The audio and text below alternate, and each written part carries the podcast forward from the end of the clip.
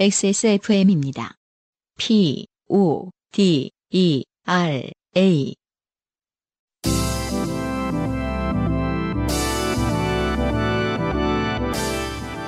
요즘은 팟캐스트 시대.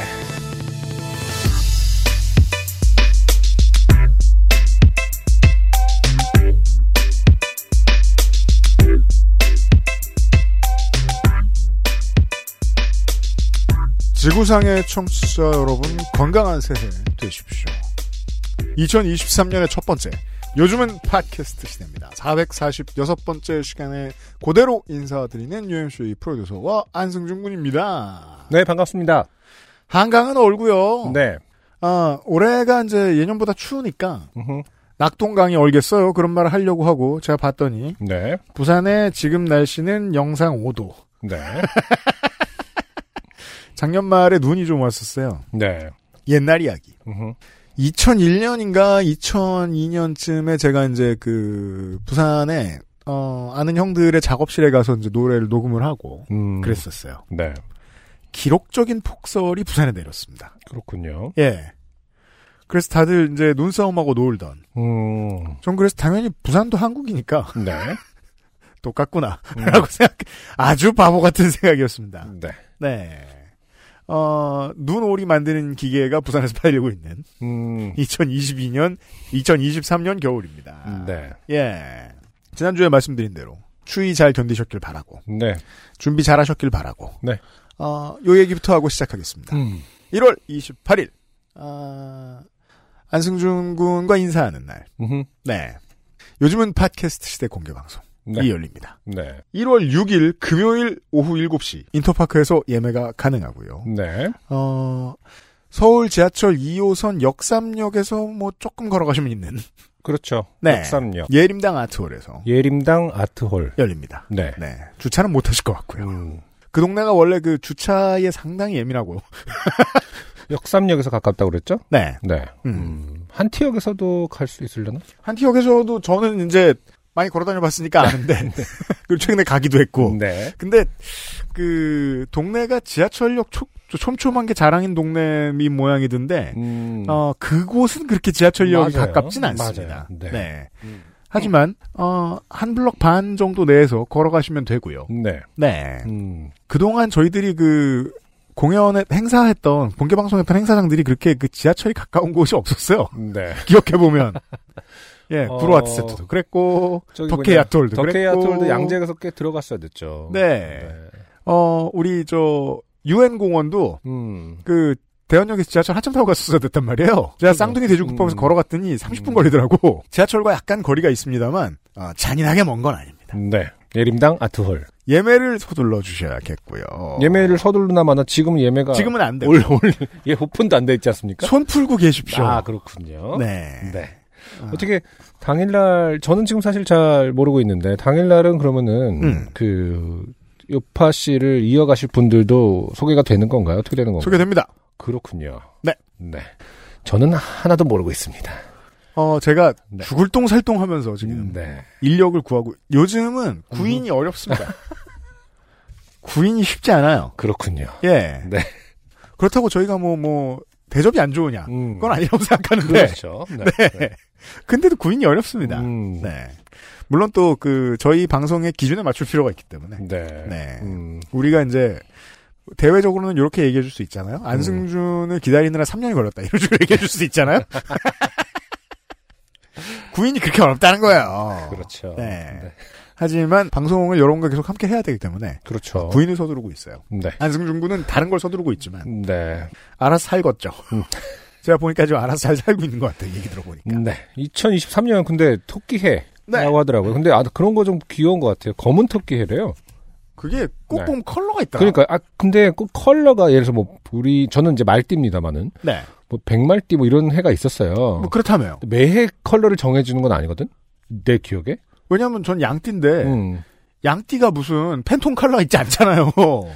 양띠도 민트 그리고 양띠에 그 양띠도 흰색 버건디 있고 양띠에 흰색도 있고. 아 그러니까 대부분 근데 띠에서 말하는 그냥 더러운 흰색이지 양띠는 오프화이트지. 그러니까 대부분의 동물들이 이제 뭐, 뭐 백- 말도 그렇지만은 음. 흑말, 백마, 그다음에 뭐 갈색말이 있지만 갈색말은 잘 등장하지 않는 것 같고 제가 말한 건 이제 띠에서 네. 어 백말띠 뭐 이런 것처럼 음. 음 대부분은 뭐 흰색 아니면 이제 검은색일 텐데 토끼가 검은색 토끼라고 하니까 저는 좀 더 귀여운 느낌이 들더라고요. 음. 요즘 이제 뭐 그런 이미지들도 많이 이제 생성이 돼서 돌아다니잖아요. 음. 그 해에 어떤 마스코트처럼 각자 이제 음 미대를 나오신 분들이 그렇죠. 아, 그 띠에 관련된 그 마스코트를 만들어주고 음. 계시는데 어, 저는 검은 토끼가 좀 좋은 것 같아요. 설까지 공부를 좀 해볼게요. 설이 음. 얼마 안- 안 남긴 했지만. 네네. 네. 설이 코앞이거든요. 검은 토끼 개면연 네. 새가 밝았습니다. 아까 우리 원래 근데 음. 그 심리적 완충지잖아요. 사실은 우리가 흔히 말하는 새해와 설은 음. 설 사이가 멀면 멀수록 그래서 처음에 이제 친한 이제, 사람들은 어. 신년에 술 먹자고 하고 두 음, 번 만나잖아요. 그러니까 이제 네. 두 번 할 수 있고 뭐 마음도 두 번 다 잡을 수 있고 음. 어떤 뭐랄까 예비 기간처럼 할 수 그럼. 있는데 올해는 그 예비 기간이 좀 짧습니다. 짧습니다. 다시 말해서 그냥 빨리 지금 일수- 각성하시는 게 새해예요. 너무 어 미루지 말고 다 어, 지나갔어요. 네. 예, 각성을 빨리 해서 어, 설도 곧 오기 때문에 어, 결심해야 될 것들이 있으면 어, 미루지 말고 네. 어, 올해 어, 이번 달 안에 해결해야 될 것 같습니다. 음. 개인적인 디테일은 말씀드릴 필요는 없습니다만 안승준은 새해를 막 수십 년 동안 준비했어요. 그럼요. 이번 새해를. 10년. 평생을 준비했다. 네. 2023년의 첫 번째 요즘 팟캐스트 시대입니다. 자 살다 보면 당연히 좋게 될 일은 오 새해가 바뀌어도 어, 여전히 생깁니다. 그럼요. 인생이 고달픈 세계인의 한국어 친구 최장수 한국어 음악 예능 팟캐스트 요즘은 팟캐스트 시대가 당신의 이야기를 여전히 기다리고 있습니다. 당신 혹은 당신 주변의 어떤 이야기라도 좋습니다. 진한 인생 경험 이야기를 적어서 요즘은 팟캐스트 시대 이메일 xsfm25골뱅이 gmail.com 조땜이 묻어나는 편지 담당자 앞으로 사연을 보내주시면 저희가 모두 읽고 방송에 소개되는 사연을 주신 분들께는 커피 비노에서 더치커피, 주식회사 빅그린에서 빅그린 안티 헤어로스 샴푸를 TNS에서 요즘 치약을, 정치발전소에서 마키아벨리의 편지 3개월권을 꾸루꾸루에서 꾸루꾸루 요파시 선물 에디션을, 큐비엔에서 보내드립니다. 실키 어린 콜라겐 1개월분을 XSFM이 직접 보내드리는 XSFM 관여로 티셔츠도 선물로 보내드립니다. 요즘은 팟캐스트 시대는 인생은 한방, 원광 디지털대학교 한방건강약선학과, 커피보다 편안한 커피 비노 더치커피, 피부의 해답을 찾다 도마 코스메틱 앤서 나인틴에서 도와주고 있습니다. XSFM입니다. 여러분과 저의 인생의 가장 큰 부분을 차지한 요파씨 이제 자리를 바꾸어 안승준도 청취자가 됩니다. 2023년 1월 28일 토요일 오후 4시 서울 지하철 2호선 역삼역 수인 분당선 한티역 사이에 위치한 예림당 아트홀에서 열릴 요즘은 팟캐스트 시대 공개 방송 안녕 승준에서 여러분과 인사를 나누고 싶습니다. 많은 분들이 와주셨으면 좋겠네요. 티켓은 인터파크에서 1월 6일 금요일 오후 7시부터 열립니다.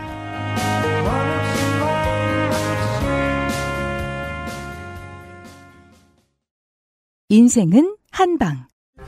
원광 디지털대학교 한방 건강약선학과에서 2023학년도 신입생 편입생을 모집합니다.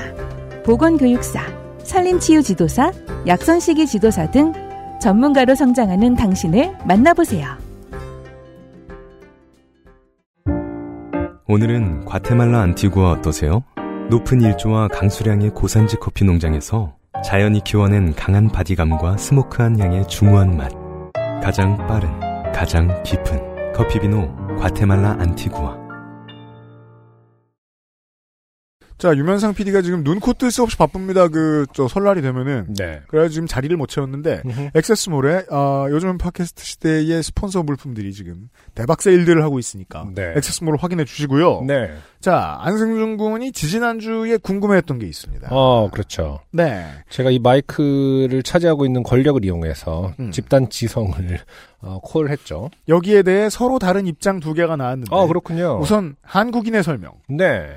도움 말씀을 주실 분은, 바로바로. 김밀물 씨. 네. 안녕하세요. 김밀물입니다. 음흠. 다른 분들이 많이 답변하실 것 같기도 하지만 시골 주택 생활자로서 안승준님의 궁금증에 답을 보탭니다. 네. 정원의 잡초가 무성해지면 문제가 되는 것은 벌레가 아니라 뱀입니다. 어, 한국인의 설명입니다, 일단. 좋아요. 네. 어차피 식물과 흙이 있는 곳에는 벌레가 항상 있고 고인 물 웅덩이 정도만 조심하면 모기에 시달리는 일도 적은 편입니다. 어, 하지만 잡초는 한번 자라기 시작하면 정말 사람 키의 절반 넘게 자라는데 이게 뱀의 엄폐물이 됩니다. 음, 잡초가 무성하면 사람이 통행하기 어려운 것도 문제입니다. 특히 여름에는 맨다리로 다니는 일이 많은데 네. 환삼 덩굴 같은 식물은 한 번 스치기만 해도 며칠간 피부가 화끈거리는 무지막지한 공격력을 갖고 있습니다. 환삼덩굴. 음. 그 밖에도 독성을 가진 식물들이 자랄 수 있어 아이들이 있는 집에서는 정원에서 잡초 관리를 꼭 해야 합니다. 그렇군요. 물리적으로 어, 해를 상해를 입을 수 있다. 개는 독초를 알아서 안 먹기 때문에 괜찮은 것 같습니다만 개에 따라 본능이 약한 정도 있어 확신하기는 어렵습니다. 그렇군요. 아무래도 이제 실내 생활을 너무 오래 하다 보면은 이걸 음. 구분하는 능력이 일찍 발달하지 못해서 특히나 네. 어렸을 때 그래서 구분을 못할 때가 덜어 있습니다. 개들도 그렇군요. 아마 외국에서 잡초를 뽑지 않으면 벌금을 물린다는 건 한 번 잡초가 자라면 주변에 무지막지하게 씨를 퍼뜨리기 때문일 겁니다. 아, 말 그대로 어, 영향력이 어, 그냥 사람들이 하는 영향력이 아, 저기 음, 저렇게 하니까 나도 안 해도 되겠다 이게 아니라 실제로 어, 식물의 영향력이 어, 발휘가 되는군요. 그죠. 씨를 퍼트린다. 물론 잡초라는 건 우리가 이름을 장- 잘 모르는 식물이란 뜻입니다. 보통 정원을 위협하는 식물은 개망초, 괭이밥, 민들레, 클로버, 박주가리, 돼지풀, 명아주, 까마중, 비름나물 같은 것들입니다. 네. 이 모든 식물이 어린 잎일 때는 나물로도 먹을 수 있기 때문에 잡초라는 건 그냥 정원 식물이 되기엔 안 예쁘고 그러니까. 우리나라 기후에 잘 적응하는 자생식물이란 뜻입니다. 음, 그렇죠. 외국에서 온 예쁜 정원 식물들이 자랄 자, 자리를 순식간에 점유해버리죠. 원래 터줏대감이니까요. 어떻게 보면 원래 땅의 어, 주인인데. 네. 음. 이 그렇죠? 민들레 영토죠. 음. 아, 그렇군요. 그거 망하지 않습니다. 이제. 어, 잘 지내나? 아니 있을 걸 몇 개는? 아직도 라면 줄까요? 음. 아, 라면을 줬나? 가면 라면. 시리얼 시리얼도 있고 그렇죠? 라면이요. 어. 참, 네. 아, 아, 그랬구나. 저희 집은 예전에 잔디를 깔아봤는데 캘리포니아는 겨울이 안 춥고 비가 많이 내려 괜찮, 괜찮은 것 같지만 한국처럼 춥고 건조한 나라는 내한성이 좋은 일명 조선 잔디를 깔아야 합니다. 야. 그런데 제가 사는 곳은 추워서 그 조선 잔디도 겨울에 다 얼어 죽더라고요. 음. 그 다음에는 현무암으로 된 판석을 깔았는데 저희 가족들은 여전히 잔디에 대한 미련을 버리지 못하고 판석 틈새에 10cm 정도 되는 잔디 떼장을 잘라 끼워 넣었습니다. 어, 겨울이 되니 또 얼어 죽더라고요. 그렇군요. 아, 그죠. 잔디 입장에서는 뭐 돌을 얹으면 덜 추운 줄 아냐 음. 이러면서 갔습니다. 네. 그래서 잔디 대신 지피식물 중에 향이 좋은 백리향을 심었는데 심고 나서 한 달간 매일 물을 주는 등 관리를 해야 하는데 여름에 바빠서 못했더니 다 말라 죽었습니다. 네네. 다음에 제가 기필코 멋진 백리향 정원을 만들겠다고 다짐하면서 잡초를 뽑고 아직 살아남은 백리향을 휘무지하는 과정을 반복했지만 강아지가 다 파헤쳤습니다. 야. 결국 포기하고 그냥 예초기를 돌려줍니다. 네. 안승준님이 궁금해하신 벌초의 미학에 대해서는 벌초. 외국에서는 무덤을 정원처럼 꾸미는 경우도 있다고 합니다. 저도 봤어요. 음. 하지만 한국 사람들은 너무 뼈대가 있어서 그런 과감한 시도를 하기 어려운 거 아닐까요? 음. 요즘은 수목장이 유행인데 사실 상업적 수목장은 한 그루의 나무에 여러 사람의 유골이 같이 들어갑니다. 아, 그렇군요. 법으로 5위의 유골까지는 한 나무에 가능하고 가족목은 10위까지 가능합니다. 네. 죽어서까지 다른 사람들과 같은 나무를 공유하고 싶진 않아서 알아보니 개인 소유의 부지에 수목장을 하는 게 가능하더라고요. 저는 그렇게 저는 죽으면 그렇게 하려고 제 나무를 정해뒀습니다. 어, 물론 나, 뭐- 나무를 정해두는 게 아니라 개인 소유 부지를 정, 정해야 되는 거 아닙니까? 그러려면은. 함께 정해두셨다는 뜻이겠죠. 음, 네네. 물론 뭐 저는 뭐 그러니까 서로 모르는 사이가 아니면 룸메이트도 나쁘진 않다고 생각합니다. 음, 네. 안승준님이 약간 크리피하다고 하신 에드워드 가위손의 깍둑썰기 정원은 보통 프랑스식 정원이라고 합니다. 아, 그렇군요. 루이 14세 시절에 유행하던 자연을 기하학적 형태로 만드는 절대주의 왕정식 정원인데 저도 그런 방식은 별로 안 좋아합니다. 우리나라에선 많이 찾아보기 힘들어요. 음, 사진이 좀 몇 개 첨부되어 있습니다만. 아마도 안승준님은 영국의 자연 풍경식 정원이나 초원식물 디자인을 좋아하실 것 같은데요. 어, 그런 걸 지금 보여주, 예, 예, 사진이 있습니다. 김밀무 씨가 넣어놓은 사진으로 보고 네, 있습니다. 좀 예뻐요. 자연스러운, 네, 네. 자연스럽고 다양한 종류의 꽃이 있습니다. 묘지가 화분 같아요. 거대한. 그러게요. 네. 어, 어떻게 보면 많이 정돈돼 있지는 않는 상태. 그렇지 이게 영국식인 것 같네요. 음. 사실은 인공적으로 조성된 거지만 그냥 보기에는 자연환경의 일부처럼 보이는 걸로 이 분야에서는 네덜란드의 피에트 우돌프가 선구자입니다. 아 김밀무 씨도 신났죠. 네. 네. 그 외에 또 어디에 자기 돈을 쓰고 있는지도 지금 후기에서 고백하고 계십니다. 네. 자생종을 이용하고 다양한 식물을 활용하면서 원래 거기 있던 것처럼 조형적으로 아름다운 정원을 만드는데 이게 비교적 정원계의 최신 유행입니다. 그렇군요. 어, 김밀무 씨의 말에 따르면 PF 오들프가 일으킨 최신 유행이라고 봐야 되는 걸 수도 있겠네요. 하지만 사실 자연주의 정원의 선구자는 우리 조상들이라고 합니다. 어, 한국식. 이게 음. 이제 그 직지에 대해서 얘기하듯이. 네. 네. 음. 원래 했는데 그거 음. 이런 음, 영국 여왕이 20년 전쯤에 한국에 와서 한국엔 정원이 없군요라는 시니컬한 코멘트를 날리고 갔다는. 어, 안동에 막 다녀오고 그러셨었죠. 음. 사실 한반도는 자연환경이 너무 아름다워서 정원을 인공적으로 조성하기보다는 그냥 자연환경을 앞마당 삼아 짐을, 집을 짓는 차경, 과로, 경치를 빌려온다는 뜻입니다. 과로. 어, 정원이 일반적 전통 정원의 모습입니다. 이게 음. 핵심인 것 같아요. 제가 보기에는. 그러네요. 아니면 아예 아름다운 산 속에 정자나 집을 짓는 원룸과 같은 형태도 있습니다. 미스터 선샤인의 등장에 유명해진 만휴정 원님이 그런 식인데 그 건물은 일종의 공부방으로 걸어서 30년 삼- 아, 걸어서 30분 정도 되는 곳에 종택이 있습니다. 야, 죄송합니다. 뭐, 걸어서 30년 좋다야. 실제로 뭐죠 모스크바인가요 여기서는? 그 정도 30년은 아니지 않을까요? 그렇죠. 그러게요. 걸어서 30년이면 상트페테르부르크인가요 어디죠? 걸어 30년이면은 꽤 그래도 이제 그 체력이 그 어, 보존되고 어, 생명의 위협이 없는 거가 지원받는다고 전제하 실제로 30년 동안 걸으면 서울에서 출발해서 대륙으로 북으로 가서 파나 파나마우나 내려갔을 때 이렇게 건너가지고 아니 저기 뭐냐 어쨌든 뭐 남아프리카 보르도 공화국까지 가는 거예요. 보, 르도까지는 갈 수 있지 않을까요? 유럽에서 아, 이렇게 아, 러시아 유럽 거쳐서 끝까지. 어 러시아 거쳐서 터키 거쳐서 뭐 이렇게 해갖고 이렇게 그 서남 30년을 서아시- 걷는다. 30 그분 아니 내가 볼 때는 걸어서 30년이면 지구를 한 바퀴 다 돌 수 있지 않을까? 음, 건강이 중요하고요. 네. 걸어서 30년 생각해 본 적은 없지만 네. 예전에는 저도 먹을 수 있는 식물로 이루어져 있으면서 정원의 역할도 하는 텃밭 정원 같은 걸 만들어 보려 했는데 저는 3차원적 무언가를 만드는 데에는 전혀 전혀 재능이 없어서 텃밭 정원이 아니라 그냥 정신없는 텃밭이 되어버렸습니다. 음, 게다가 정원은 시간성도 있어서 그게 자랐을 때를 고려해야 하는데 음. 제 머리로는 그 복잡성을 핸들링하는 게 불가능했습니다. 네. 안승준님은 조소를 전공하셨다고 들었는데 정원을 잘 만드실지도 모르겠습니다. 아니요, 저는 조서를 전공하지 않았습니다. 네, 저는 정원을 잘 만들지도 모르겠습니다. 저는 금속 공예를 전공했습니다. 음, 그럼 금속을 두겠죠, 뭐. 네. 정원에. 음. 아이들과 함께 시간을 보내기에 정원 활동은 정말 좋아요. 항상 뭔가가 바뀌고 관리도 음. 해줘야 하고 식물이 많으니 벌레도 많고 연못이 있으면 개구리나 맹꽁이나 두꺼비도 있고 가끔 고라니가 정원 식물 뜯어먹으러 오거든요. 네. 얘기가 길어졌습니다. 안승준님이 곧 떠나신다고 하니 주절주절 떠들게 되네요. 네. 요즘 안승준님 합류하신 때부터의 요파 씨를 다시 듣는데 유튜브의 알고리즘이 숨어있는 한국 인디 음악을 발굴하는 잠수부라고 명명한 제 음악 취향을 안승준님이 거짓 만들어 주셨더라고요. 예전에 한번 고백하신 적이 있었어요. 네, 한국 음악 음악을 발굴하는 잠수부. 그 사실도 종종 듣지만 UMC님과 안승준님의 조합은 아무리 들어도 지겹거나 질리지 않는 콤비라고 생각했는데 세상에 영원한 거란 없는 법이겠지요. 새로운 행보를 기다리고 응원하겠습니다. 네, 감사합니다. 네. 음, 한국의 인디 숨어 있는 한국 인디 음악을 발굴하는 잠수부.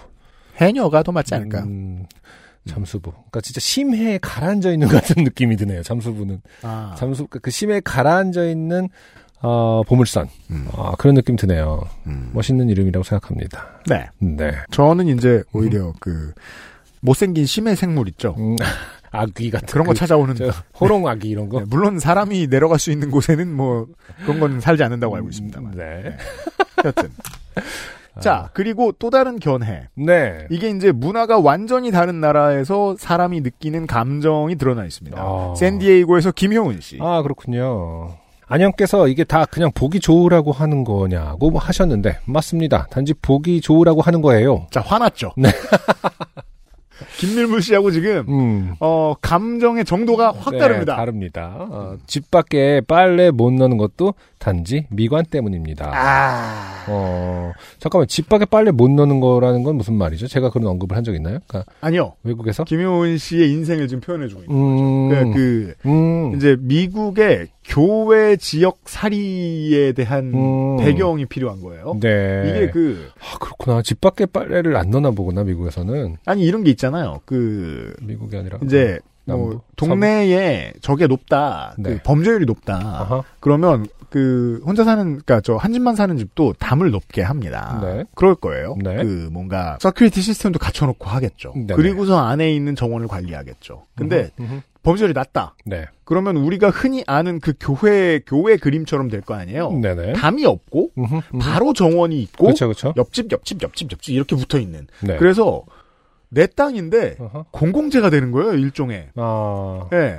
아, 그렇죠. 내가 점유한 내 도로인 것처럼 음. 내가 함부로 뭘 놓으면 안 되는. 음, 내 속옷을 막 걸어놓으면 미관상 안 좋고. 네 그런 규제가 어, 지방마다 법으로 있는 모양입니다. 그렇군요. 네. 미쿡에 보통 개인 집이라도 단지가 조성돼서 HOA 가로 열고 Home Owners Association 네. 집주인 조합. 어, 집주인 OHOA가 있으면 어, 규칙이 많아서 내 집 페인트 색깔도 허락 받아야 하고 음, 잔디 관리 못하면 원익 나오고 벌금 나오고 하기 때문에 어, 못해도 대충 기본으로 잔디는 대충 파릇파릇하고 유지해야 합니다. 아, 이거 굉장히 상징적인 얘기네요. 음. 그러니까 어, 가장 자본주의적인 나라에서, 어, 뭐랄까, 그, 공동의 미관을 위해서 제안을 한다. 그죠. 어, 어떤, 쉽게 말해서 그, 너가 우리의 격을 해치는 것은 용납하지 않겠다. 그죠. 불필요한 수준으로 보수적이죠. 아, 이렇게. 굉장히 보수적인 어떤 그 관점이 드러납니다. 그 태도 차이. 아. 음, 김일무 씨는 재밌어서잖아요. 음. 근데 김일무 씨는 하기 싫은데 해야 되는 거예요. 그러니까 우리가 흔히 얘기할 때 이제 격은 맞추면서 삽시다. 뭐 약간 이런. 격을 이상한 데서 찾습니다. 음. 네. 어, 신기합니다. 잔디 땜빵이 너무 커도 워닝 들어오고 심지어 그런 것까지. 어, 뭘 이리저리 했다라고 보고도 해야 하고요. 음.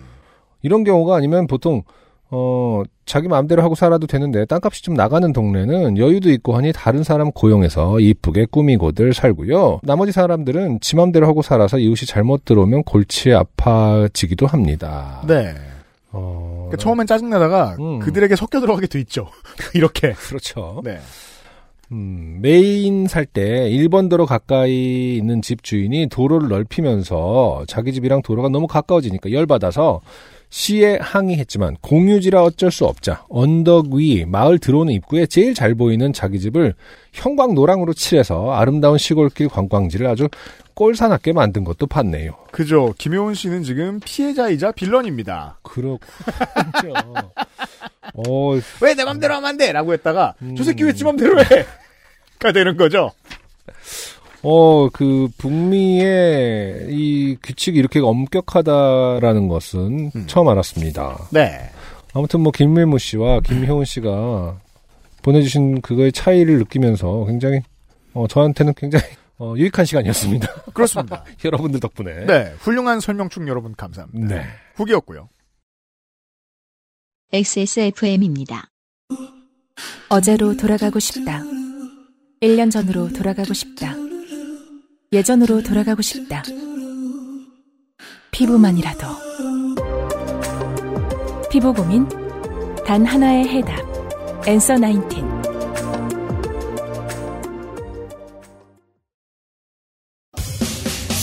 여러분과 저의 인생의 가장 큰 부분을 차지한 요파 씨. 이제 자리를 바꾸어 안승준도 청취자가 됩니다. 2023년 1월 28일 토요일 오후 4시 서울 지하철 2호선 역삼역 수인 분당선 한티역 사이에 위치한 예림당 아트홀에서 열릴 요즘은 팟캐스트 시대 공개 방송 안녕 승준에서 여러분과 인사를 나누고 싶습니다. 많은 분들이 와주셨으면 좋겠네요. 티켓은 인터파크에서 1월 6일 금요일 오후 7시부터 열립니다.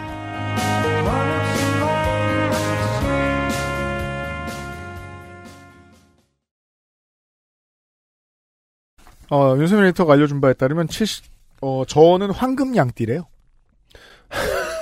아, 윤세민 에디터님이 어, 점지해 주신 것 같습니다. 꼭 느낌이.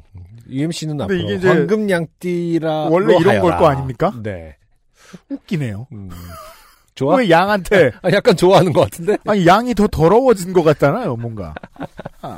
아니 아니 그래도 황금 양띠면 저 음, 같으면 양이 무슨 수로 그런 색깔이 될 수 있죠? 내가 말띠 아 나는 황금 말띠 안성준님은 황금 말띠입니다 하면은 기분 좋게 집에 갈 수 있을 것 같습니다. 되게 그 손님 많이 드는 중국 음식점 앞에 놓여있는 마스코트가 된 기분입니다. 이게 근데 애초에 근원이 있는 건지 아니면 최근에 어떤 트렌드로 붙여주는 건지 모르겠어요. 근원이 있겠죠, 어, 이게 유난히 요즘에 많이 색깔을 논하는 것 같습니다. 자, 지난주와 이번주, 어, 새해 밑과, 어, 새해를 새로 시작하는 날에, 네. 안승준이 읽는 게 좋겠다라고 음. 생각된 개 아카이브를 사연을. 털어서 네. 소개를 해드리고 있습니다. 맞습니다. 자, 올해가 이제 아닌, 네. 작년 봄에 왔던 사연입니다. 작년 3월 초에 왔던 사연이에요. 네. 익명 사연입니다. 근데 지- 지난주에는 우리가 이제 저, 아, UMC님이 그런 얘기를 했었죠. 그러니까 안성주님이 읽어, 읽었으면 좋겠다 싶은 사연들을 많이 모으고 있다. 음. 그래서 저한테 또 그 얘기를 했습니다. 그 무속인 사연, 철학인 사연, 철학인 사연 할 때. 음. 그 이유가 뭔 거죠? 철학, 제가 왜 철학인 사연을 읽으면 좋겠다고 생각하셨던 건 거죠? 우리 같이 혼내야 재밌잖아요. 아, 그렇죠. 네. 혼, 혼내, 얘가 얘라면 잘 혼낼 것이다? 그죠? 아, 그렇군요. 근데 다음 파트는 혼낼 때 그 맛이 안 나면 어떡해. 애껴놓은 사연인데. 아, 혼, 혼내길 잘하는 안승준이 있을 때 빨리 혼내야겠다. 그렇잖아요. 제가 지금 그렇군요. 음. 구인을 하면 사람들한테 물어보고 다닙니다. 장이 혹시 건강하냐? 나 건강하다면, 어? 아, 별로 할 말 없는데, 그러면은. 그래서. 오호. 왜 이런 미니? 하지만 완전히 같은 사람은 없습니다. 네. 네. 네. 자, 익명사연이에요. 음흠. 작년 봄에 왔죠. 네. 안녕하세요, UMC님, 안승준님. 저는 친구와 테니스를 배운 지 5개월 정도 되었습니다. 요즘 사건. 다시 테니스 배우는 분들이 좀 늘어나고 있는 것 같은데. 네, 비타민 D도 섭취하고 좋죠. 네. 배운 지 한 달 정도 되었을 때 10월 말에 일어났습니다. 저는 평소에 갑갑해서 브래지어를 잘 착용하지 않고 사실, 사실 뭐 모든 사람이 그렇지 않습니까? 네. 예. 브레지어 사연입니다, 특이하게. 네. 아니 찾더니 음. 되게 자유롭구만 이라고 생각하는 사람은 아직까지는 못 본 것 같습니다. 네. 대신에 실리콘 브래지어 같은 것을 사용합니다. 그렇군요. 제가 사용하는 제품 링크를 첨부합니다. 아. 추가 설명을 드리자면 네. 재질은 실리콘이고 음흠. 붙이는 쪽에는 여러 번 물에 씻어 사용할 수 있는 찐득거리는 재질이라. 아, 음. 저도 가끔 차 대시보드에 그런 걸 붙여놓곤 하죠. 그러면 이제 비스듬하게 폰을 이렇게 척 제발 얹어놔도 이상한 비유 좀 하지 마. 아 실리콘이고 찐득해요. 네. 네, 음. 신성한 것은 아니에요. 어. 음흠. 자, 네, 알겠습니다. 네. 붙이는 쪽에는 여러 번 물에 씻어 사용할 수 있는 찐득거리는 재질인 게 마찬가지거든. 음. 두 달 정도까지 사용할 수 있습니다. 네. 네. 그래서 지금 그 판매 페이지에 있는 이미지를 저 에디터가 붙여가지고 저희한테 아, 이거군요. 소개해줬는데 아. 이제 그, 어, 네 가지, 몇 가지 스킨 컬러의 제품들이 있고, 보니까 그냥, 저, 손등에 올려놓을 수 있는 사이즈예요. 그러네요. 즉, 이제, 붙이고 활동하면, 음흠. 안 떨어지고 자유롭다. 이런 구라를 치고 있는 물건들이 많이 보이잖아요. 어. 네. 네. 어, 근데 지금 이 정도 크기라면 이제 시- 쉽게 말해서 어, 젖꼭지를 가리기 위한 그 니플 패치의 역할이 가장 큰 수준의 큰 역할인 건가요? 크기가 사실- 생각보다 이게 이제 받쳐줘야 되는 근데 거라 심리적으로 정확한 역할이 무엇인가에 대해서는 저희가 알기 어려운데, 그 그렇죠. 아예 모르죠. 그- 네. 그리고 이제 제가 이제 전에 배운 바로는 그랬던 것 같아요. 네, 네. 사실 받칠 필요 없다. 음, 그렇죠. 많은 분들이 또 이제 그 뭐 의학적으로 검증을 하려고 하는 부분인데 그냥 네. 사회적인 강요지. 코르셋, 코르셋 같은 것이다. 다칠 일은 없다. 예. 그러니까 그러니까 그, 그 기능성에 대한 회의는 많이 들려요. 네. 운동할 때는 스포츠 브라를 착용해야 하는데 그날은 별 생각 없이 실리콘 브라를 붙이고 테니스 학원에 갔습니다. 음. 그리고 그때 제가 붙였던 실리콘 브라는 두 달이 좀 넘어. 어, 좋은 물건이었네요. 음. 권장 기한만큼 썼어요. 그러게요. 접착력이 약해서 새 제품으로 갈아야 했지만 네. 그 사실을 까먹고 막상 붙이면 잘 붙어서 아 좋은 물건이네요. 네. 붙일 때마다 아, 하루만 더 쓰자, 더 쓰자 이러면서 연명하고 있었습니다. 음흠. 어른의 삶이죠. 네. 어, 원데이 렌즈를 한 달 쓰고. 지금도 UMC님 저는 원데이 렌즈 렌즈 를못 하시나요? 음, 쓰고요. 네. 렌즈 하시죠? 네. 어. 저는 이제 난시, 상당한 난시, 어. 굴곡진 표면이라, 네. 저는 나- 맞는 원데이 렌즈는 없고, 그냥, 저 아주 그, 클래시컬한 렌즈를 써야 되는데, 맨날 닦고, 재시고. 하드? 네. 아니, 어. 하드는 아니고요. 어, 오케이. 하드는 좀 못하고. 네. 음. 당시에는, 그죠. 렌즈가 좋은 사례죠. 음. 6개월 쓰랬는데, 음. 꼭 안경점은 8개월에 한 번 갑니다. 음, 그쵸. 그럼 안경 선생님이 알려줍니다. 네. 8개월 되셨네요. 어, 이 얘기는 더 자주 오란 말이야 이 새끼야 라는 뜻이잖아요 네. 그럼 저는 그걸 못 알아먹습니다 음. 당시에는 한 달밖에 안 돼서 제자리에서 선생님이 주는 공을 치는 정도를 배웠는데 갑자기 싸늘했습니다 네. 한쪽이 붙어있지 않고 떨어진 느낌이 들었기 때문입니다 음. 왜 이렇게 그 이성적이죠 표현하는데 떨어진 느낌이 들 건 뭡니까 네. 음. 그건 마치 그냥 그 브라 광고 같잖아요 안 붙인 느낌이에요 뭔 소리야 떨어졌지 그럼 네. 불안해서 어떻게 잘 안 붙인 느낌이네요. 아, 근데 테니스는 워낙에 그 모션이 큰 운동이다 보니까 이게 휙, 크게 휘둘렀을 때 그 느낌을 을 캐치 못할 수도 있죠. 그럴 것 같은데? 만약에 내가 붙이고 뭔가를 해본다고 하면은, 테니스에서 음. 가장 열리라는 근육, 음. 저는 대흉근이라고 생각해요. 그럴 수 있죠. 네. 이렇게 가랑이 사이로 칠 때만 빼면 왜 가끔 그 웨이크 선수들이 이렇게 뒤돌아서 공조차가 와서 가랑이 사이로 이렇게 해갖고 넘길 때 있지 않습니까? 그렇죠. 그때는 그냥 회전근만 좀 쓸 것 같고. 그때 그렇죠? 코어 가는 길이죠. 어, 대부분은 대흉군일 텐데, 그렇죠. 그이 떨어질 확률도 굉장히 높을 것 같고, 그 실리콘 브라가. 음. 예, 테니스라는 것은. 그래서 치다가 음. 잠시 물 마시고 오겠다고 말하고 나갔다 왔습니다. 화장실에 가서 다시 잘 붙이고 아무렇지 않은 듯 돌아와서 다시 열심히 쳤습니다. 네. 그런데 선생님이 테니스는 스텝이 중요하다며 음, 치지 않을 때도 계속해서 제자리에서 뛰며 테니스 스텝을 하라고 하셨습니다. 네. 그럴 수 있죠. 무하마드 알리. 아니 브라가 떨어지려고 했는데 계속 나비처럼 날아가는 그렇죠. 그리고 천천히 쏘고 싶은데 벌처럼 쏴야 되는 거예요. 네. 그래서 최대한 살살 뛰는데 음. 선생님이 자세가 어디가 이상하다면서 어. 스텝을 제대로 뛰라고 하셨습니다. 네. 속으로는 선생님 제발 뛰라고 그만하세요. 라고 소리치고 싶었는데 상황을 설명할 수 없으니 음. 하하 네. 라- 이러고 뛰는 둥 마는 둥 했습니다. 어쨌든 선생님이 굉장히 어떤 뭐랄까 쉽게 음. 말해서 여- 열심히 가르치는 사람입니다. 대충 보지 않고 어, 그럼요. 어딘가가 폼이 좀 이상하다라는 걸 지적할 수 있는 눈을 가졌습니다. 스텝은 중요합니다. 네. 그러다 결국 한 놈이 음. 테니스 스텝을 못 이기고 떨어지고 말았습니다. 네. 불행 중 다행은 티셔츠를 바지에 넣어 입어서 바닥으로 떨어지진 않았습니다. 어, 어, 그럴 수도 있겠군요. 그렇죠. 그러니까 그, 어, 국물 먹고 편할 때 잠깐 풀어놓은 듯한 느낌이 드는, 어, 이러면서 네. 배를 풀어놓은 느낌이 되는 거죠. 옛날에 그 프렌즈에서 조이가 무슨 누드 씬이 있는 그 오디션을 보는데 그렇죠.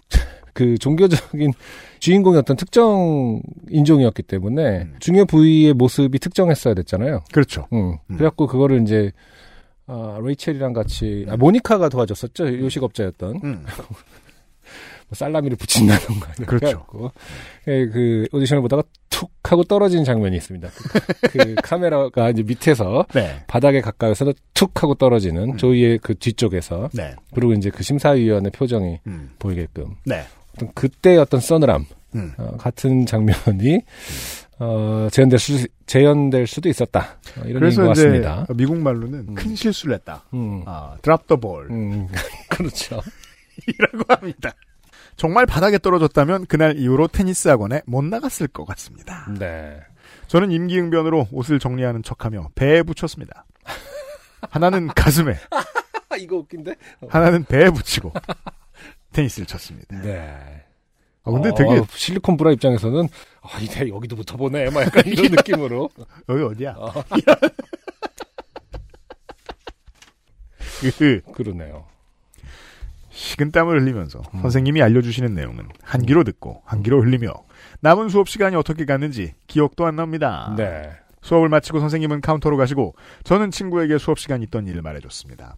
그 이야기를 들은 친구는 어쩐지 너 오늘따라 자세가 굉장히 옹졸하더라 야 라고 말하며 다음번에 꼭 스포츠 브라를 차고 와라 했습니다. 굉장히 적절한 표현이라고 생각합니다. 자세가 가슴- 옹졸하다. 그쵸. 가슴 부위, 대흉근 그 부분에 신경을 썼을 때, 사람, 그 옹졸, 음. 쉽게 말해서 위축, 이런 거 굉장히 다 잘 어울릴 것 같습니다. 이제. 그렇습니다. 말, 말 그대로 가슴을 제대로 펴지 못하는 상황. 음. 네. 이게 근데 보통 이제 자세가 옹졸하다고 하면 요파시에서는 대장 잡는데 아, 괄약근 잡을 수 있죠. 음, 네, 대장 바깥에 뭘 붙여놨다는 이유만으로 네. 네, 옹졸해졌어요. 그렇군요. 그날 이후로 테니스를 칠 때는 꼭 스포츠 브라를 착용하고 있습니다. 저번에는 M 사이즈를 받았는데 이번에는 엑스라지 관여로 티셔츠를 받고 싶습니다. 아 전 스포츠 브라 얘기인 줄 알았습니다. 그러게요. 달란다고 하면 제발 그대로 주지 않- 주어를 주지도 말씀해- 않지만 네. 깜짝이야. 네. 찹쌀떡같이 쫀쫀하고 그 아이실 프린팅도 멋있습니다. 네. 항상 건강하시고 좋은 음. 일만 가득한 봄 되시길 바랍니다. 좋은 방송 감사합니다. 네. 네. 이런 사연이 저희가 절대 공감할 수 없는. 네 아, 작년 봄에 왔다는 네. 사실을 알리면서 음흠, 네. 야 아깝게 탈락하셨길래 음흠. 건져 올렸을 뿐입니다. 네. 감사합니다. XSFM입니다. 오늘 커피 드셨나요? 원두커피 한 잔 어떠세요? 정확한 로스팅 포인트, 섬세한 그라인딩, 원두 그 자체부터 프렌치 프레스까지 모든 추출에 맞춰진 완벽한 원두. 당신의 한 잔을 위해 커피비노가 준비합니다. 가장 편한, 가장 깊은 커피비노 원두커피. 건강한 식탁이 주는 놀라움. 원광 디지털 대학교 한방 건강약선학과에서 전통 식이 전문가를 육성합니다.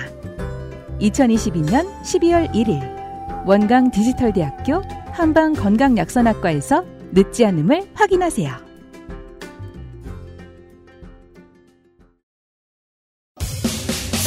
여러분과 저의 인생의 가장 큰 부분을 차지한 요파 씨. 이제 자리를 바꿔 안승준도 청취자가 됩니다. 2023년 1월 28일 토요일 오후 4시 서울 지하철 2호선 역삼역 수인 분당선 한티역 사이에 위치한 예림당 아트홀에서 열릴 요즘은 팟캐스트 시대 공개 방송 안녕 승준에서 여러분과 인사를 나누고 싶습니다. 많은 분들이 와주셨으면 좋겠네요. 티켓은 인터파크에서 1월 6일 금요일 오후 7시부터 열립니다.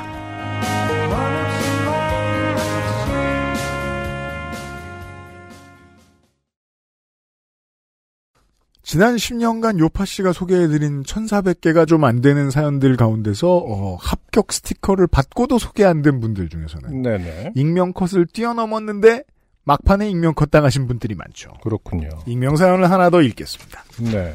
제가 한번 읽어보도록 하겠습니다. 2022년에, 작년 여름에 왔어요. 이 사연은 어, 그러네요. 한여름에 왔네요. 음. 안녕하세요, 안승준님, UMC님. 더운 여름 어떻게들 지내고 계신가요? 힘들었죠? 지금은 어, 춥습니다. 음. 오늘 보내려는 사연은 제 아버지 이야기입니다. 저는 부모님이랑 같이 사는데 어머니와 달리 아버지는 제 방에 들어오시는 일이 별로 많지 않아요. 옛날 사람이죠. 그렇군요. 이제 술 한 잔 걸치고 들어오시면 아들아 앉아봐라 하면서 방에 들어오시는 경우가 종종 있었는데 저희 아버지 같은 경우는 음. 네 평소에는 정말로 잘 안 들어오시죠. 음. 네 왜냐면 나오라고 하니까요. 아 그렇구나. 네. 같이 살아본 지 오래돼서 까먹었네. 네. 그런데 며칠 전 웬일인지 잠깐 방에 들어오셨다가 서랍장 위에 놓여있던 XSFM 리플렉티브 모자를 보시더니 뭔 이런 큰 모자를 다 샀냐? 그거 하시더라고요. 음.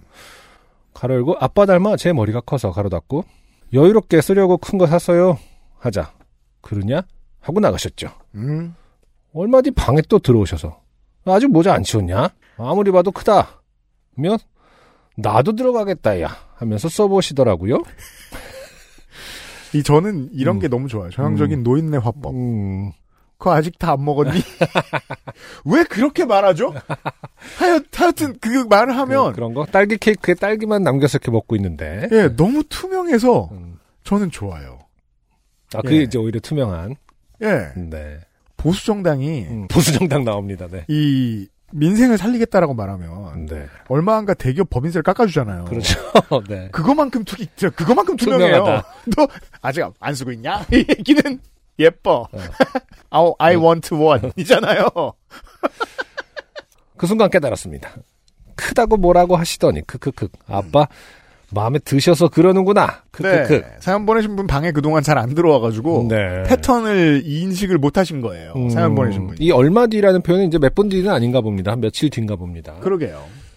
아빠는 머리가 크신 편인데 가로 열고 나와서 눕혀놓으니 머리가 엄청 크다며 할아버지가 좋아하셨다는 얘기가 전해 내려옵니다. 가로 닫고 이상하죠. 네 옛날엔 그랬대요. 그렇습니다. 예. 그랬다대요. 음. 음, 저희 아내가 계속해서 어, 평생에 걸쳐서 저에게 일관적으로 하는 얘기가 있습니다. 머리 커서 머리가 결혼했다고? 커서 결혼- 머리가 커서 참 좋았다. 왜요? 어, 어, 대장 같았대요. 어, 그건 대장을 보고 뭐 결정할 일인데 정작 대장이- 대장은 허약하고 그러니까 총체적으로 보면 얼마나 부실합니까? 머리만 크고 대장은 허약해. 이- 이거는 뭐 별로 쓰잘데가 없는. 아 그럼 이제 그 태어나기 전에 이제 몸이 이제 스스로 정한 거예요. 네. 대장이 좀 부실한데 그러니까. 음. 대장 같아 보이려면 머리밖에 없다. 멀리서도. 어. 아무튼 예, 옛날에는 머리가 크면은 이제 장군감이라는 그런 맥락과 좀 닿아 있었던 것 같아요. 참 고마운 일이에요. 음, 네. 여자들이 취향이 다양해. 그, 이, 이- 이성애자 여자들밖에 안 만나봤지 않습니까? 음, 네. 여자들이 취향이 다양해서 참 다행이에요. 남자들도 취향 참 다양하거든요. 네, 지금 휴지를 휴즈 휴지 휴지인가 네. 휴지 휴지. 휴즈의 예, 모자를 쓰고 있는 저로서는 감사할 일이죠. 네, 휴지 사이즈가 좀 휴지. 더 커졌다고 얘기하는데 안승준 군이 네. 사이즈는 같습니다. 네. 좀 커진 것 같은데. 음. 어. 그래서 마음에 드는 모자를 찾기가 어려우시거든요. 음. 머리 위에 댕동 얹혀 있는 것 같은 경우가 많고요. 그렇죠. 네. 네. 꼭 아버지 세대가뿐만 아니라 어, 저 같은 사람은 많은 모자를 썼을 때 이렇게 얹혀 우겨 넣으면 네. 슬프죠. 네. 그렇습니다. 음. 아버지 쓰세요. 가지 가지셔도 돼요. 사실 지금 누가 안승준 군 음. 사- 사연 읽는 거 사진 찍어 놓죠? 네. 그럼 전형적인 그, 어, 머리 작은 아이돌 연예인이 라디오 진행하는 것 같은 아, 느낌이 들어요. 그러니까요. 약간 이쪽 각도에서 찍어주면은 사이즈가 맞아야 돼요, 이렇게. 참 좋겠습니다. 네. 아버지 쓰세요. 가지셔도 돼요. 저는 까만 모자 또 있어요. 까만 모자도 가르고 요파시 모자 음. 했는데 손사래를 치시다가 음. 제가 몇 번 더 권했더니 그럼 아빠가 쓰겠다며 가지고 가셔서 그, 음. 크크크 거실에서 쓰고 앉아 계시고 잠깐 나갈 때도 쓰시고 음. 크크크 엄마 말에 의하면 설거지 할 때도 쓰고 가신다지 뭐예요. 그럴 아, 가격은 못 되지만. 저는 이 이유를 알 것 같아요. 왜요? 이것은 사실은 우리가 어렸을 때 했던 행위를 이제서야 하시는 겁니다. 뭐요? 머리를 누르고 있습니다. 아. 어, 그럴 수 있더라고요. 아버지, 저 집 가면 아버지가 실내에서 모자를 쓰고 계세요. 음. 근데 이제 저도 이제 저희도 이제 나이가 들면서 좀 머리가 약간 음. 뭐 파마도 자주 하고 그래서 힘이 약해진 건데 다 뻗치는 머리거든요. 제가 언젠가 그런 표현 쓴 적 있잖아요. 민들레 홀씨 같은 머리로 평생을 살았거든요. 음, 제가 그 세상에 제일 부러워하는 머리 스타일. 어. 음. 완전 다, 다수니까. 그래갖고 뭐 여기 옆머리 같은 경우도 이제 다운펌이라는 기술이 요즘에는 쓰이지만. 초등학생 네. 축구 선수 같은 머리. 아, 이, 이그잭틀리. 약간 그런 거죠. 제 막 초등학교 그 사진들 보면은 다 그냥 그렇게 초- 방금 뭐 운동을 한 음. 그러니까 그런 어. 선수 같은 머리를 다 하고 있거든요. 근데 아버지도 좀 그런 편이세요. 그 나는 바뀌었는데 아버지는 안 바뀌었더라고. 음. 그래갖고 모자로 쓰고 계셔. 그러면 왜 그러고 그러냐면은 이제 좀 이따 누르려고. 나갈 어 좀 이따 나가려고 그러는데 음. 누르려고 그러신다는 거예요. 근데 맞아요. 음. 이제 문제는 윗머리도 눌리는 거잖아. 그렇죠. 음. 그러면은 이제 누군가가 누가 봐도 쟤는 모자를 사, 쓰고 나 쓰다 나왔구나. 그러니까 짜증나서 희생을 감수하게 되는 거죠. 근데 요즘엔 옆머리만 누르는 거 따로 있더라고요. 그 귀마개 같은 네. 형태로. 그, 그 일본에서 개발된 거죠. 걸 아버지 하나 사다 그 드려. 전 세계 남성의 고민거리죠. 어, 옆- 머리 누르기, 옆머리 누르기. 아니 근데 인종적 인종적으로 차이가, 차이가 있- 있을 것 있으니- 같은데 어. 없습니다. 아 그럼 서구에서 왜냐하면 옆머리는 어떤 방식으로든 다 마음에 안 들게 튀어나오거든요. 어떤 그래요? 인종이든지 어. 예. 그러면 외국에서도 그 막 잘 팔리는데 글 쓰는 용례가 히트한 걸로 알고 있습니다. 다만 어. 생각보다 효과가 없죠. 그렇지 중력이 좀 한 시간을 막 그 저 젤을 바른 다음에 드라이를 해놓고 그다음에 딱 하면 띠용 하고 다시 튀어나오니까 그 무게 그러니까 미- 위에서 누- 찍어 누르는 방식하고 옆을 음. 이렇게 막아주는 방식은 좀 차이가 있을 것 같아요. 그렇죠? 그러니까요. 저도 이제 그걸 한 한 몇 달 써보고 느낀 건 아, 써봤어요. 예. 어. 이게 두개골이 부서져라 눌러야 이게 겨우 눌리려나 싶더라고요. 이 방법은 아니었어요. 아, 그러니까 음. 손오공이 했던 거는 그런 방식은 아니지. 저기 뭐냐 그 태였지 금태 같은 거였죠. 아 네. 쪼이는 거 삼장복사가. 네, 그거는 헤어스타일을 옆머- 보자. 옆머리를 눌러주마. 그죠? 그건 그냥 좀 저는 원숭인데요. 그건 그냥 두통을 야기할 뿐 머리 스타일을 만들어 주진 못합니다. 삼장법사 입장에서는 어, 옆머리를 눌러주고 싶었다. 본인은 머리가 없지만 음. 네. 이번에 여름 휴가 갈 때도 어김없이 쓰고 가셨는데 좀 오래 걸으러 갈 땐 안 쓰시기에 왜 안 가져오셨냐 여쭤보니까 아껴 쓰느라 그러셨대요. 아, 이거 좀 어, 잠깐만 아껴 쓰느라 그러셨다는 게 아버님의 워딩인지 전원 읽겠습니다. 네. 음. 어, 아빠가 돈 줄 테니 너 새로 사라고 자꾸 그러시고 이제는 못 사는 모자라고 해도 모자 회사 그런 게 어딨냐. 아, XSFM이 아, 졸지에 그럼요. 모자 회사가 됐습니다. 네, 아버님께는 모자 업체죠, 저희. 네. 그런 게 어딨냐고 자꾸 그러시는데 어, 그런 의미로 XSFM에서 모자 한 번만 더 만들어 주십시오. 네. 이것이 바로 지난 여름에 온 사연이고 바로 이 사연 때문에 그렇죠. 저는 UMC 가? 아이고 또 돈을 써야 되는구나. 이 모자를 만들기 아. 목돈을 풀었습니다. 그 뒤로 모자를 만들기 시작했다. 네. 가로열고 제가 계속 말씀드려서 팟캐스트 회사에서 만든 거 이제는 아십니다. 다행입니다. 그렇군요. XSFM 로고가 너무 젊은이들 것 같아서 자식 거 빼더, 뺏어 쓴 것 같을까봐 떼고 싶은데 모자 천 찢어질까봐 안 되겠지 하시는데요. 음, 네. 안 돼요. 네. XSFM 듣는다고 오해받는 게 싫으신 건 아니겠죠? 크크크크. 음. 네. 주변 이제 유튜브 동년배들은 음흠. 다행히 저희를 모를 겁니다. 소중한 모자 2호를 꼭 만들어 주시길 부탁드리며 더운 여름 건강 유의하세요.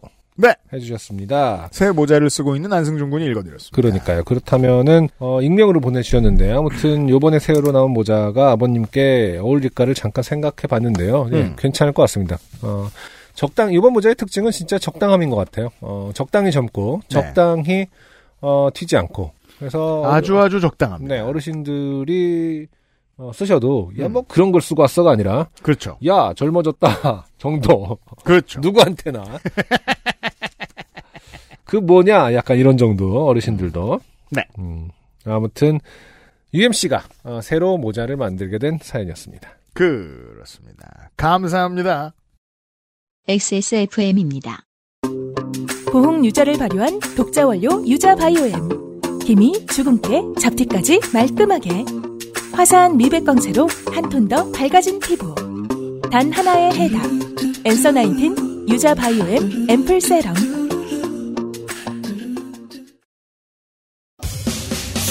여러분과 저의 인생의 가장 큰 부분을 차지한 요파 씨 이제 자리를 바꾸어 안승준도 청취자가 됩니다. 2023년 1월 28일 토요일 오후 4시 서울 지하철 2호선 역삼역 수인 분당선 한티역 사이에 위치한 예림당 아트홀에서 열릴 요즘은 팟캐스트 시대 공개 방송 안녕 승준에서 여러분과 인사를 나누고 싶습니다. 많은 분들이 와주셨으면 좋겠네요. 티켓은 인터파크에서 1월 6일 금요일 오후 7시부터 열립니다.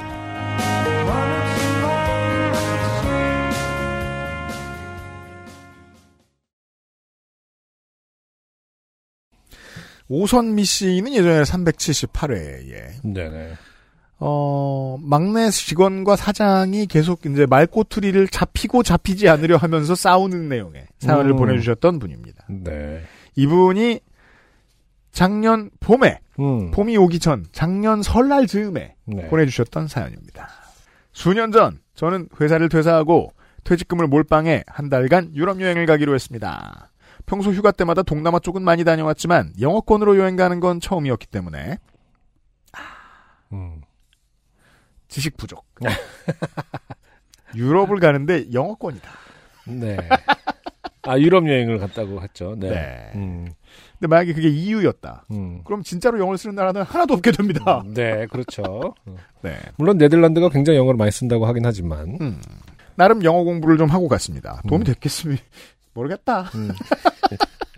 다들 판단이 있는데 네, 지난주 이후로 기대가 줄었어요. 우리 사연 보내주시는 분들께 학생 때 영어 점수는 항상 높은 편이었고 리스닝은 잘했지만 토킹은 안 되는 편이었습니다. 네. 관광 영어로는 무리가 없었지만 영어권은 다를 것 같아 공부를 했지요. 음. 영국항공 히드로공항 도착 직항항공권을 72만 원이라는 미친 가격에 예약했습니다. 네. 한때 이렇게 싼 적이 있었어요. 맞아요. 음. 싼 거예요? 직항 예, 유럽 직항이 72만 원 뭐 이 정도 때가 있었죠. 음. 직항 이 정도면 진짜 싼 거지. 내가 90년 99년도에 배낭여행 갔을 때 어, 경유가 이 정도 했, 했- 했는데 싸다고 그랬었거든. 음. 네. 그 살기 힘들 때 사치제는 더 비싸죠. 네. 예. 왜냐면은 이제 뭐 소비자가 적기도 하고요.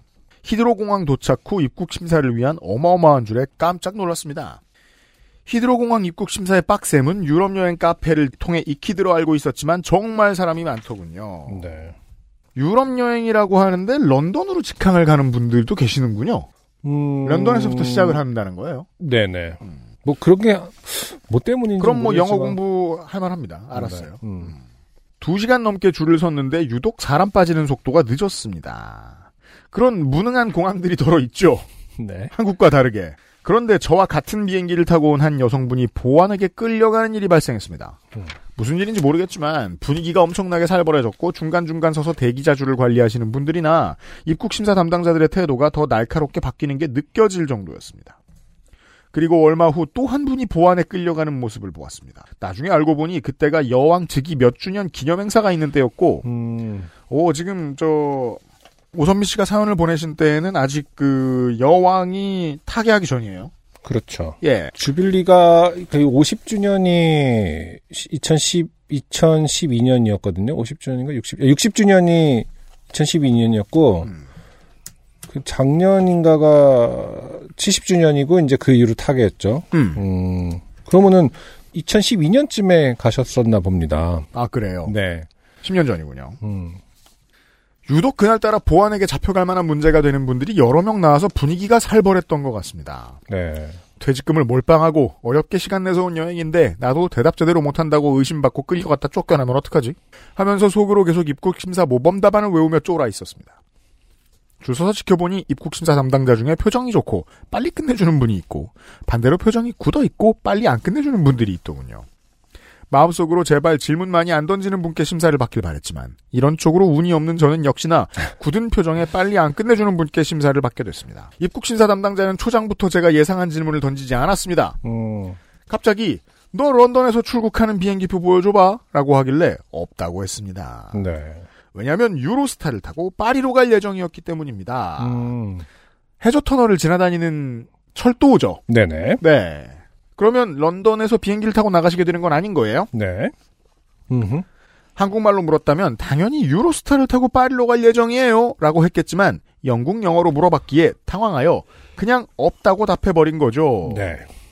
아니 그러면 영어를 뭘 공부한 제가 너무 어, 기준이 엄격합니까? 음, 네. 근데 영국 영어를 못 알아듣는다. 그럼 무슨 영어를 공부한 거냐? 음. 아, 어쨌든 근데 뭐 예상 질문이 아니라고 하는 게 중요한 거죠. 예상한 게 그건 그래요. 매뉴얼을 너무 정해놓은 게 이럴 때 강- 단점일 수 있죠. 예. 음. 어 당황 이런 게 이거 아닌데 막 약간 이러면서 이제 어, 처음부터 어, 더듬거리기 시작하는 건 항상 예상한 걸 너무 강하게 어, 인지하고 있기 때문일 수가 있어요. 고등학교 때 네, 소개팅 간다 그러면 네, 이놈의 새끼들이 네. 그렇게 마인드맵을 그려요. 음. 마인드맵. 무슨 질문에 어떻게 답할 것인가? 네. 어떤 행동에 음. 어떻게 받아칠 것인가? 네. 5분 내로 망하거든. 그냥 그, 그렇죠. 예. 그, 면상의 주먹을 맞기 전까지 모든 게 준비됐다고 생각하거든요. 네. 그런 거군요. 좋아요. 담당자의 표정이 굳으며 앉아있던 자세를 바꾸더군요.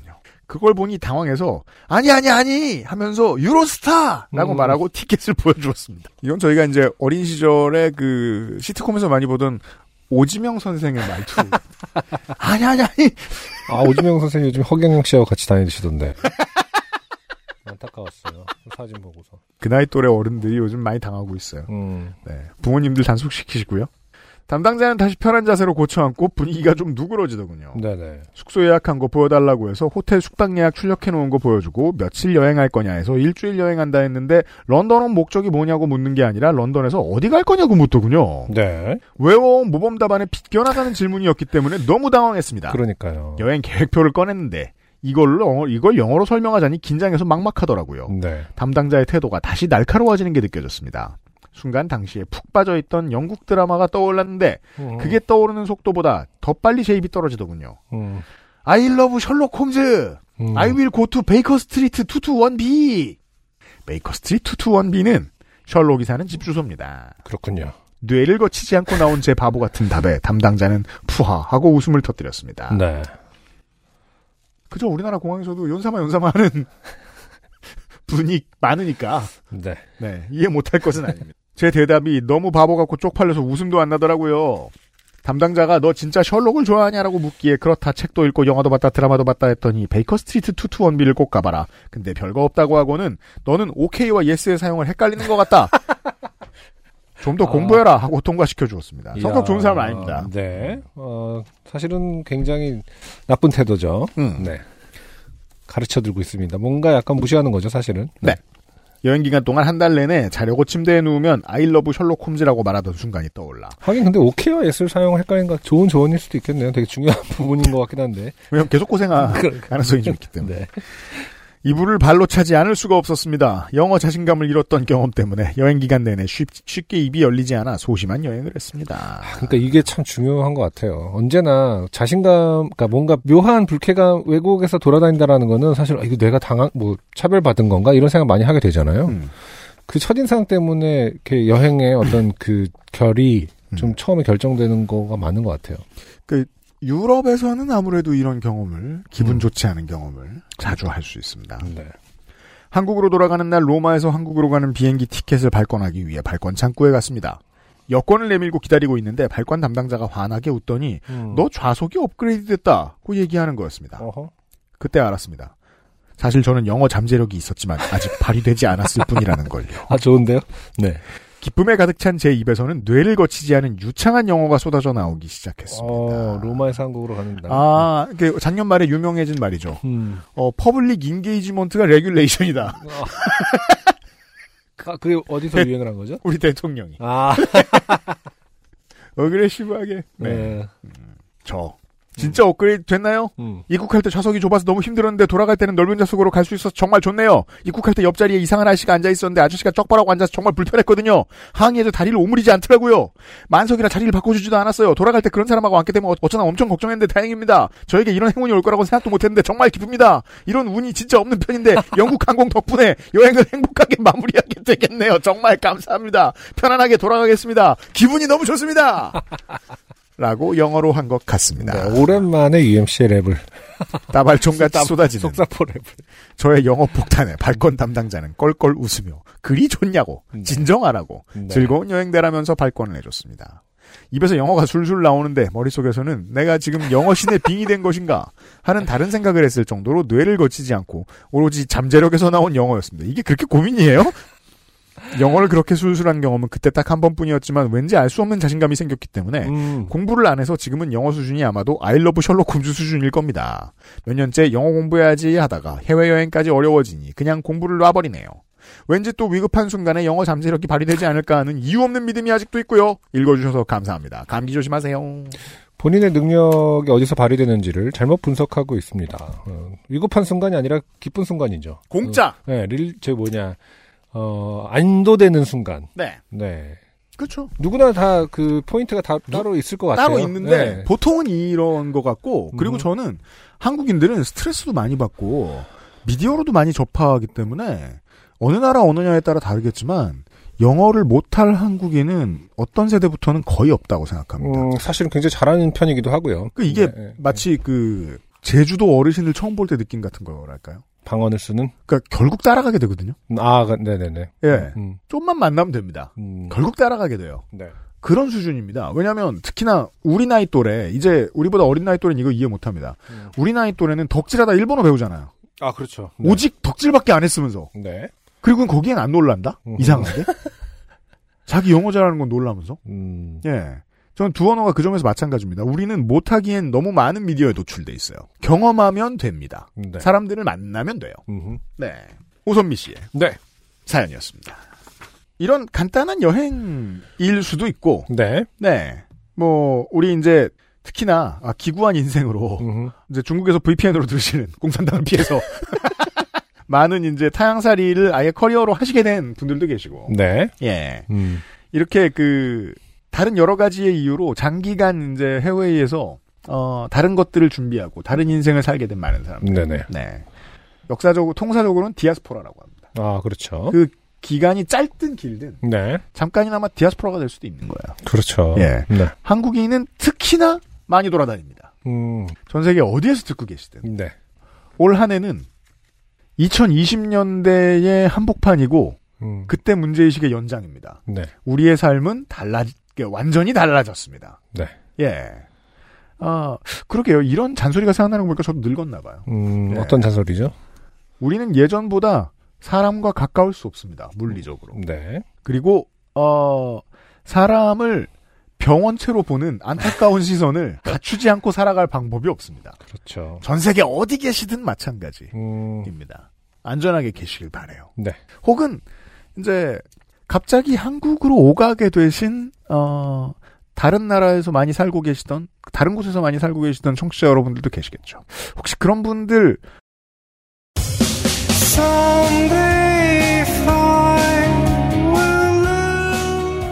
어, 요즘 팟캐스트 시대 공개 방송 오실 일 없나요? 네. 외국인들이 인터파크에서 결제하는 게 쉽지가 않거든요. 음, 미리 준비해 보세요. 네. 모의 결제를 한 천 원 정도 해보세요. 끝으로 힘주어 강좌. 네. 2023년 1월 6일 금요일 오후 7시 티켓 오픈을 합니다. 인터파크에서 요즘은 팟캐스트 시대 공개 방송 오픈합니다. 1월 28일 토요일에 서울 지하철 2호선 역삼역에서 조금 걸어가는 네. 예림당 아트홀에서 만나 뵙도록 하겠습니다. 음. 필히 미리 표를 사두셔야 돼요. 네. 그날 뵙기로 하고 음흠. 그러자면 1월 6일 금요일 오후 7시 인터파크에서 서둘러 표를 챙겨 주십시오. 446번째 요즘은 팟캐스트 시대였습니다. 행복한 한 해 되십시오. 감사합니다. XSFM입니다. P, O, D, E, R, A. And someone